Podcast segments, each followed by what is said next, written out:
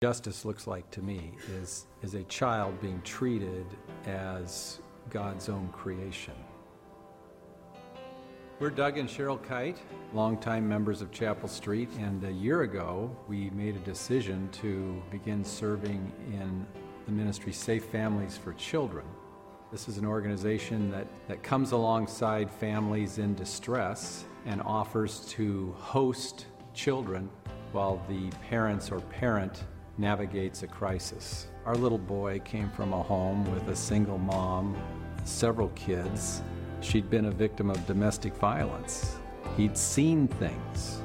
That isn't right. It's not just. It's not the way God intends for a family unit to be. Our family is blessed. We love our children unconditionally, and it would break my heart to think that there's a child out there that does not have that. Sometimes it can get overwhelming to think, how can I contribute? God brings you this opportunity to invest in a child you would never meet, ever. That child will be so blessed seeing your family, seeing God's love through your family. The Ministry of Safe Families is an instrument of God's justice in the world. It gives you, as a volunteer, an opportunity to treat children as God wants them treated. And God will work in your heart through the process to bring you to the place where you get great joy from it.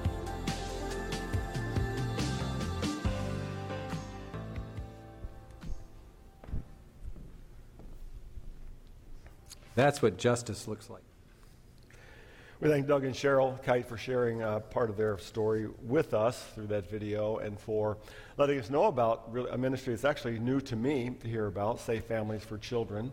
And we're showing you these little stories week by week. Um, first of all, to be aware of what's going on, what people from our church family are involved with, and why, and also so that you can consider uh, how you God might um, nudge you to be involved in something like that. So, like I mentioned before, we list all of our local ministry partners doing this kind of work on our website. You can just go to chapelstreet.church slash justice partners. You can find those things. So we hope that you'll consider those things. Well, a number of years ago now, uh, a young couple came to me. I think they were uh, coming for some premarital work, hoping to get married here. So, in the process of getting to know them a little bit, I was asking them questions about their uh, kind of their, their each, each of their individual lives, their relationship together. In particular, I was interested in their spiritual journey. Wanted to know where they stood with relationship to the gospel, to Christ, and to faith. And the young man then told me an interesting story. He said, uh, by the time I was 17, uh, I figured out the whole religion thing, he said. I said, Well, what do you mean? He said, Well, my buddies and I uh, would find the earliest Mass we could attend on a Saturday morning, and we would go there and go into the confessional booth and pre confess all our sins for the weekend. And then we were good. I said, What? And he said it to me again. I said, Oh, you mean like a sin credit card? And he said, Yeah, exactly. I said, Well, you know, that's not the way it works. And he said, I know now. But he said, then as a young man, I thought I had the system all figured out perfectly. And I had to admit that uh, it was kind of a clever system he had devised, uh, it, but it just wasn't genuine. It wasn't true confession. It wasn't worship that honored a God who is holy. It was rather using God, using that which is holy for one's own selfish and even sinful purposes. And that's a little bit about what we're going to talk about today. We're in a series called And Justice for All, and we're searching and studying God's Word uh, to see what God has to say about justice, what he means by justice. Not what politicians mean, not what our culture means, not what uh, media means, but what God means by justice. Last week we saw that uh, God is a God of justice. It's part of his character.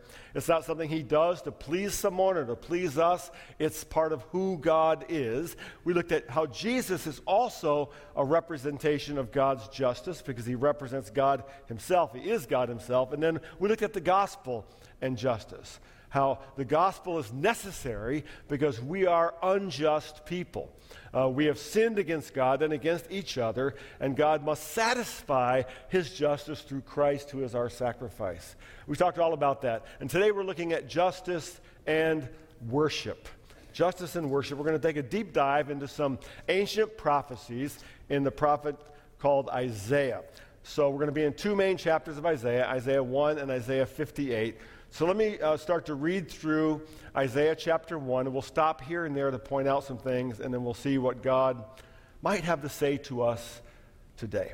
Isaiah chapter 1, beginning in verse 1. The vision of Isaiah, the son of Amoz, which he saw concerning Judah and Jerusalem in the days of Uzziah, Jotham, Ahaz, and Hezekiah, kings of Judah. I'm going to pause there and just give a little background. The prophet Isaiah uh, lived in roughly the 7th century BC. Um, 720 or so uh, uh, before Jesus was born. Uh, this is the period of history when Israel was actually a divided kingdom. There was the northern kingdom, which scripture refers to as Israel at this time, and they had been pretty much destroyed, captured uh, by pagan uh, kingdoms to the north, Assyria and Babylon. And then there was the southern kingdom, which is called Judah, which includes the great city of Jerusalem. Um, and we'll talk more about what's happening there in just a moment. But Isaiah is writing to the southern kingdom, the kingdom of Judah and the people of Jerusalem. Verse 2, he says, Hear, O heavens, and give ear, O earth, for the Lord has spoken. Children I have reared and brought up, but they have rebelled against me. Verse 4 Ah, sinful nation, a people laden with iniquity, offspring of evildoers, children who deal corruptly. They have forsaken the Lord. They have despised the Holy One of Israel. They are utterly estranged. Let me pause there again. So, what is the prophet talking about here? What's going on that the prophet speaks these rather harsh words? Well, as I said, Isaiah is writing in roughly the 7th century BC. The northern kingdom has suffered under a period, dozens of bad or evil kings, poor leadership, and they had fallen to the Assyrians. But the southern kingdom, Judah and Jerusalem, were facing now similar threats from other uh, pagan nations. Uh, had, there had been a, evidently a long and slow spiritual erosion in the southern kingdom. There had been rampant disobedience, rampant disregard for God's law, and a widespread abuse of the poor. We'll, we know this from what the prophet's going to tell us in a few more verses. Uh, now, the kingdom of Judah is being threatened, just like the north was, by pagan empires to the north and in Egypt to the south. So now, evidently, the people are afraid and they're beginning to cry out to God to help them in their distress. But God has something else in mind. Verse 11 What to me is the multitude of your sacrifices, says the Lord?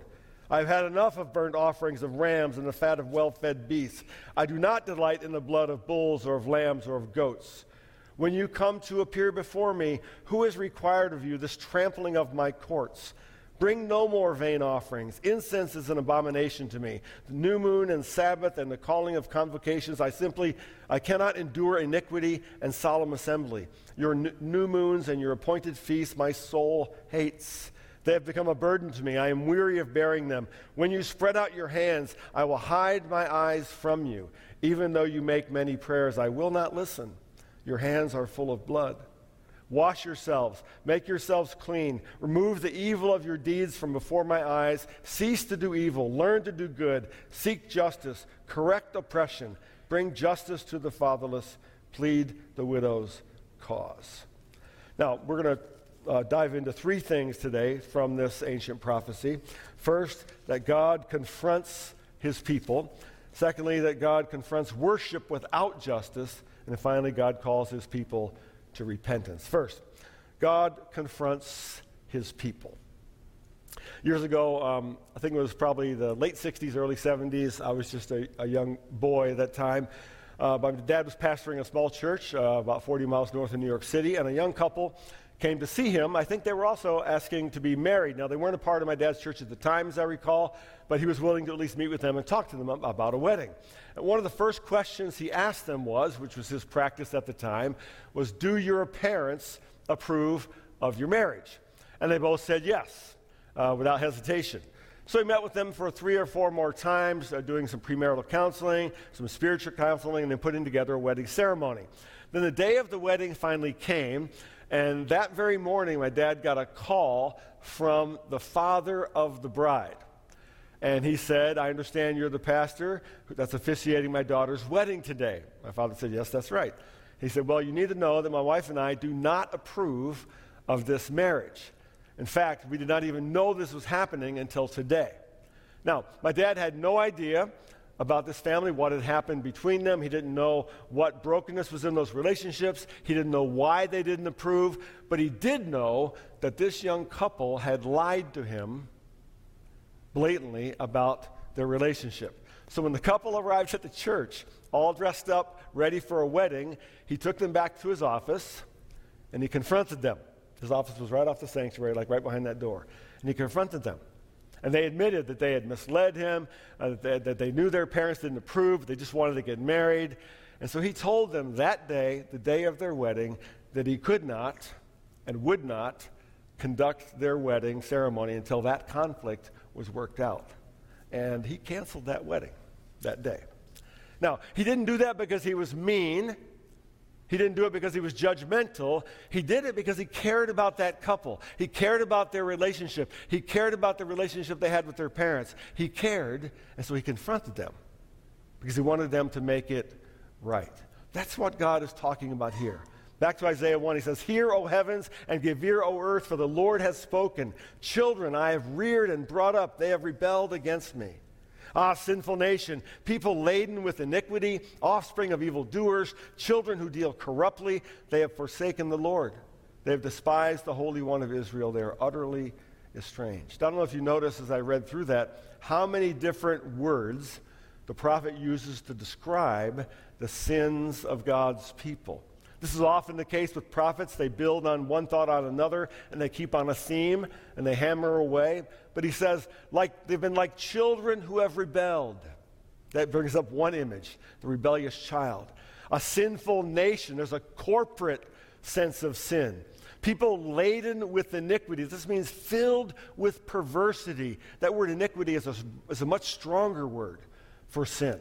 Children who deal corruptly. They're ethically wicked.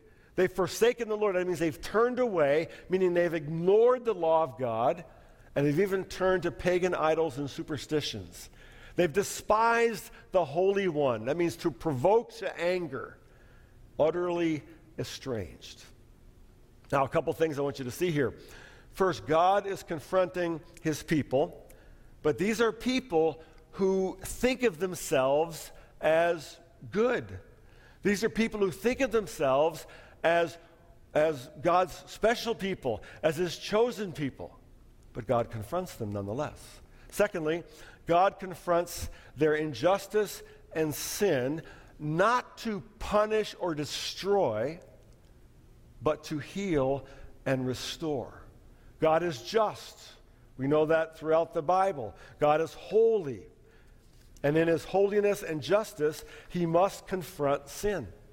He must. But God's also loving and merciful. And in his love and mercy, he wants to forgive and restore. He's confronting in order to restore. We see this in verse 16 when he continues Wash yourselves, make yourselves clean, remove the evil of your deeds from before my eyes, cease to do evil, learn to do good, seek justice, correct oppression, bring justice to the fatherless, plead the widow's cause. Now, notice the specific changes God wants to see. Notice the specific things God is confronting. He says, cease to do evil. Okay, that makes sense. But learn to do good. And what does good look like? He says, seek justice, correct oppression, bring justice to the fatherless, and plead the widow's case. So we can assume then, if these are the specific things God mentions, these are the things that were going on at the time that people had drifted far from who God is. They had disregarded God's law, but more than that, he's saying they had disregarded his heart. They disregarded his heart, his care, his mercy for the most vulnerable among them the fatherless, the widow, the oppressed. They disregarded his heart for justice. So God confronts his people because he wants something better for them. That leads us to the second point today that God confronts worship without justice. He confronts worship without justice. In May of 2020, okay, so just last year, less than a year ago, May of 2020, Germany's Catholic bishops came out with a public statement. You may have seen this. A statement acknowledging that the Catholic Church was complicit in what we call the Holocaust. They acknowledged that the church was largely stood by as the Nazi Party came to power and launched the ideology that eventually led to World War II and the extermination of millions of Jews. This picture here is of uh, Adolf Hitler and one of the bishops of the Catholic Church in the late 1930s. Kind of a chilling picture to look at. By failing to confront the evil and injustice, by failing to fight for and protect the most vulnerable among them, they had become complicit. And they're admitting this some 85 years after the fact, they had become complicit even while they were offering worship and prayers to God. Now, eventually, we all know that the Nazi ideology led to the imprisonment and even execution of many, many church leaders. And then a resistance movement began to spring up called the Confessing Church, led by Protestant pastors like uh, Martin Niemöller and Dietrich Bonhoeffer. In fact, Bonhoeffer eventually was martyred, uh, lost his life in a concentration camp for confronting uh, the, the evils of the Nazi regime. Uh, and then we can look also back at the history of our own country. And if we're honest, we can see that for decades, much of the church in America was complicit in the evil and injustice of the slave trade. This picture is from the 1920s.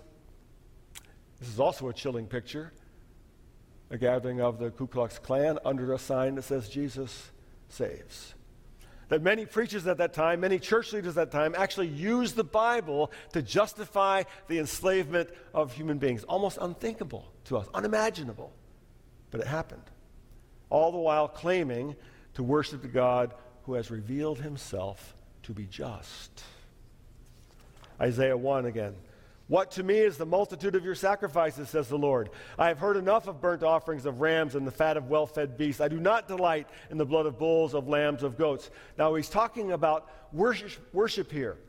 Ancient worship in Israel had to do with burnt offerings and offering the blood of sacrifices of blood and lambs and goats. But God says there's a problem. There's a problem here because there's a disconnect between your worship and your behavior. And he says, I have had enough. I've had enough. Verse 12, when you come to appear before me, who has required of you this trampling of my courts? Bring no more vain offerings. Incense is an abomination. New moon and Sabbath and the calling of convocations. I cannot endure iniquity and solemn assembly. Now, solemn assembly was a time set aside for special worship, for the people of God to purify themselves before the holiness of Yahweh. He says, I can't take it anymore your new moons and your appointed feasts, also special times of worship, my soul hates, he says. They become a burden to me. I'm weary bearing them. When you spread out your hands, this is an ancient posture of prayer, especially when they were begging God for his protection for the enemies approaching from the south. He said, You stretch out your hands, I will hide my eyes from you. Even though you make many prayers, I will not listen. Your hands are full of blood. Wash yourselves, make yourselves clean. Remove, remove, the evil of your deeds from before my eyes. Cease to do evil, learn to do good, seek justice, correct oppression, bring justice to the fatherless, and plead the widow's cause. Three things here. We need to see God wants our worship. We know that throughout Scripture. God wants our worship because He's worthy of our worship, because we were created to worship, because He wants to bless us with His presence. But what is worship? Really, at its essence? Is it the offering of sacrifices and burnt offerings and, and, observing religious rituals? Is that the sum total of our worship? Is it singing hymns together on Sunday morning in a sanctuary? Is it listening to a sermon from God's Word? Or is it something more? Is it all those, but something more? And God's saying it is more. God wants our worship to be reflected in justice. Let me say that again. He wants our worship to be reflected in justice. We cannot disconnect how we live and how we see and treat others from how we worship. Jumping to Isaiah 58, much later in the book, we read, Cry aloud and do not hold back. Lift up your voice like a trumpet. Declare to my people their transgression, to the house of Jacob their sins. Yet they seek me daily and delight to know my ways, as if they were a nation that did righteousness and did not forsake the judgment of their God. They ask of me righteous judgments. They want my help. They delight to draw near to God. God is saying his people are pretending to worship. That's what he's saying. They're pretending to worship Him. They say the right things. They go through the rituals, but their hearts are far from Him. Verse 3 Why have we fasted and you see it not? This is the people talking back to God.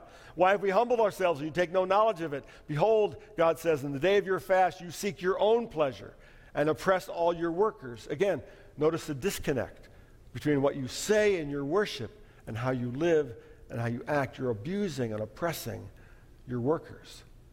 Verse 6 Isn't this not the fast that I choose? In other words, this is what I want worship to look like to loose the bonds of wickedness, undo the straps of the yoke, to let the oppressed go free, to break every yoke.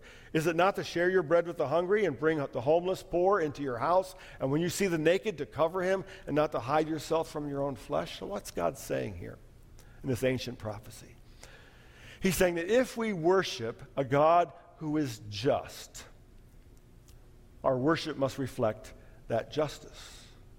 Our lives must reflect that justice. This is why it's so important, by the way, for us as a church, as one local church, to be committed to and to celebrate our, our ministry partners.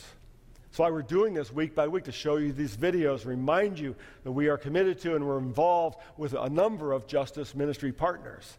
Safe Families that Doug and Cheryl are involved with or World Relief. Last week, we talked about the, the ministry that's uh, to refugee families, displaced people groups, or Royal Family Kids Camp, ministering to foster kids who are among the most forgotten children in the world. Or Naomi's House, we raised a bunch of money over Christmas time to help build another home to uh, rescue women from human trafficking. There's a ministry we support called Rescue a Child. Uh, this is a ministry to women who experience unplanned pregnancy to help them find another option, a better option than terminating their childhood, their, their pregnancies. Shepherd's Heart, we, we celebrate the opening of our Shepherd's Heart ministry, ministering now to 1,400 people a month coming through who need food, who need counsel, who need love and care. It's a form of offering justice. We're committed to these ministries because we worship a God who loves and cares. We do it because that's what Jesus did. It's what he modeled for us. It's what he taught us to do as his followers. And we do it because it's hypocritical to worship a God of justice without caring about what God cares about. It's hypocritical to worship without caring about justice. It's what the ancient prophets say. And notice that God rejects the worship of the unjust. That's stark in these, this ancient prophecy. God utterly rejects the worship of those who are knowingly unjust. A sobering part of Isaiah's message. He says, I cannot endure iniquity and solemn assembly. They don't go together. Your new moons and your appointed feasts, my soul hates. And when you spread out your hands, when you beg for me favors, when you beg for my protection, I will hide my eyes from you. Even though you make many prayers, God says, I will not listen. Now we might think, well, you know, that's, that's Old Testament stuff. Uh, that's maybe not really so much for us living now. In the New Testament, James chapter 1, verse 27 says, Religion that God our Father accepts as pure and faultless is this to look after orphans and widows in their distress, and to keep oneself from being polluted by the world. So God confronts his people in order to restore, but he confronts. He confronts worship without justice. And thirdly, today, God calls his people to repentance. Calls his people to repentance. Isaiah 1, I've read these verses already, but read them again. Verse 16 Wash yourselves Make yourselves clean. Remove the evil from your deeds from before my eyes. Cease to do evil. Learn to do good. Seek justice. Correct oppression. Bring justice to the fatherless. Plead the widow's call. This is God's call to repentance. Now, repentance is a word that maybe we don't use as much as we should anymore. It, it sounds like one of those old fashioned, churchy kind of words that's um, just feels a little out of touch with today's culture, repentance. But it's really a great word. It just means to, to turn, to turn around, to go in a new direction, to cease going one way and to go another way.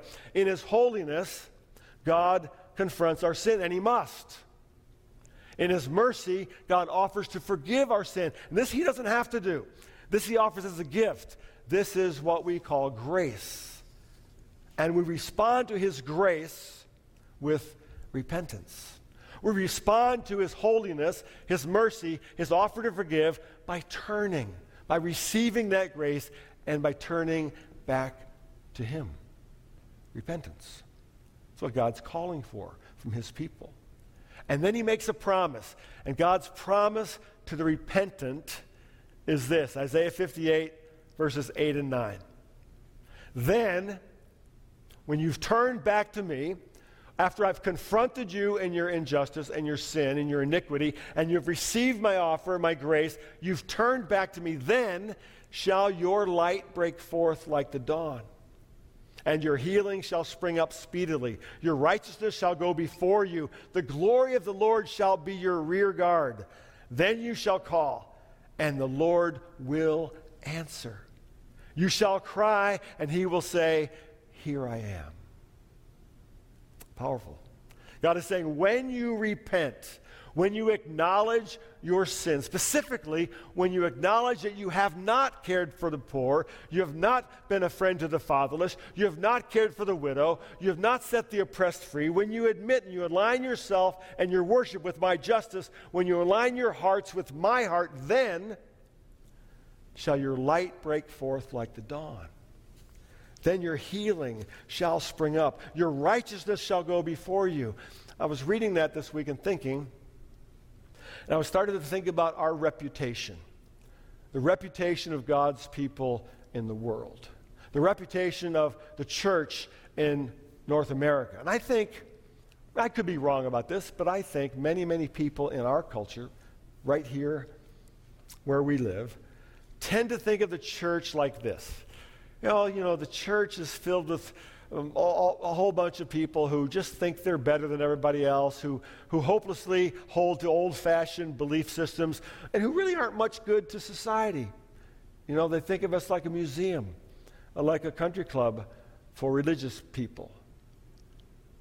I think that's true. But what if, what if the church is known as the presence of a God who is just? What if we were known as those who make manifest in the world around us, in our local communities, the justice and mercy of a good God? What if the church not only worships a holy God, but lives out his holiness, his justice, and righteousness in the world around us? Then the prophet is saying the church, the people of God, become a light that breaks forth like the dawn. Jesus said, You are the light of the world. A city on a hill cannot be hidden. Then the church brings a message of healing and hope to the world that makes sense to the people who are watching from the outside. Then the church becomes an instrument of righteousness in the world. He says, The glory of the Lord shall be your rear guard. You'll have protection by my glory. Then you shall call, and I will answer. He will hear your prayers. He will hear our prayers. There's both a personal and a corporate application to these ancient prophecies, I think, and they're fairly obvious. The corporate response is for the church, the gospel community that is called the body of Christ in the world. Now, this is not only us here at South Street, not only us at here's Chapel Street, but all those who call themselves by the name of Christ in the world. This is an application for all of us collectively. If we are going to gather in the name of Christ, if we're going to worship a God who is holy, just, and merciful, we must make sure that what we say to and about God on Sunday matches how we live and how we treat the most vulnerable among us from Monday through Saturday. That's simply what the prophet's saying. Make sure your worship aligns with who God is. The personal response for us as indi- uh, is for us as individual believers. It's for you and for me. If we are going to call ourselves by his name, if I am going to call myself by his name, if I am going to seek him in prayer, if I'm going to seek his blessing, if I'm going to rest in his Sabbath rest, I must make sure that my heart, we must make sure that our hearts are aligned with his heart. And God's heart is for justice. God's heart is for justice. Will you bow with me as I pray? Lord, we thank you today for your word, this ancient prophecy of a man named Isaiah that feels foreign to us in many ways, but still feels contemporary. So we confess that there are times when we have offered you our worship, but maybe have kept our hearts far from you. Forgive us for times when we have not upheld and acknowledged your justice and your righteousness in the way you would have us. We ask that by the power of your Spirit and by Christ who calls us to follow him, you would make us instruments of your justice, your mercy, and your righteousness in the world. Thank you for your word. It's in Jesus' name that I pray. Amen.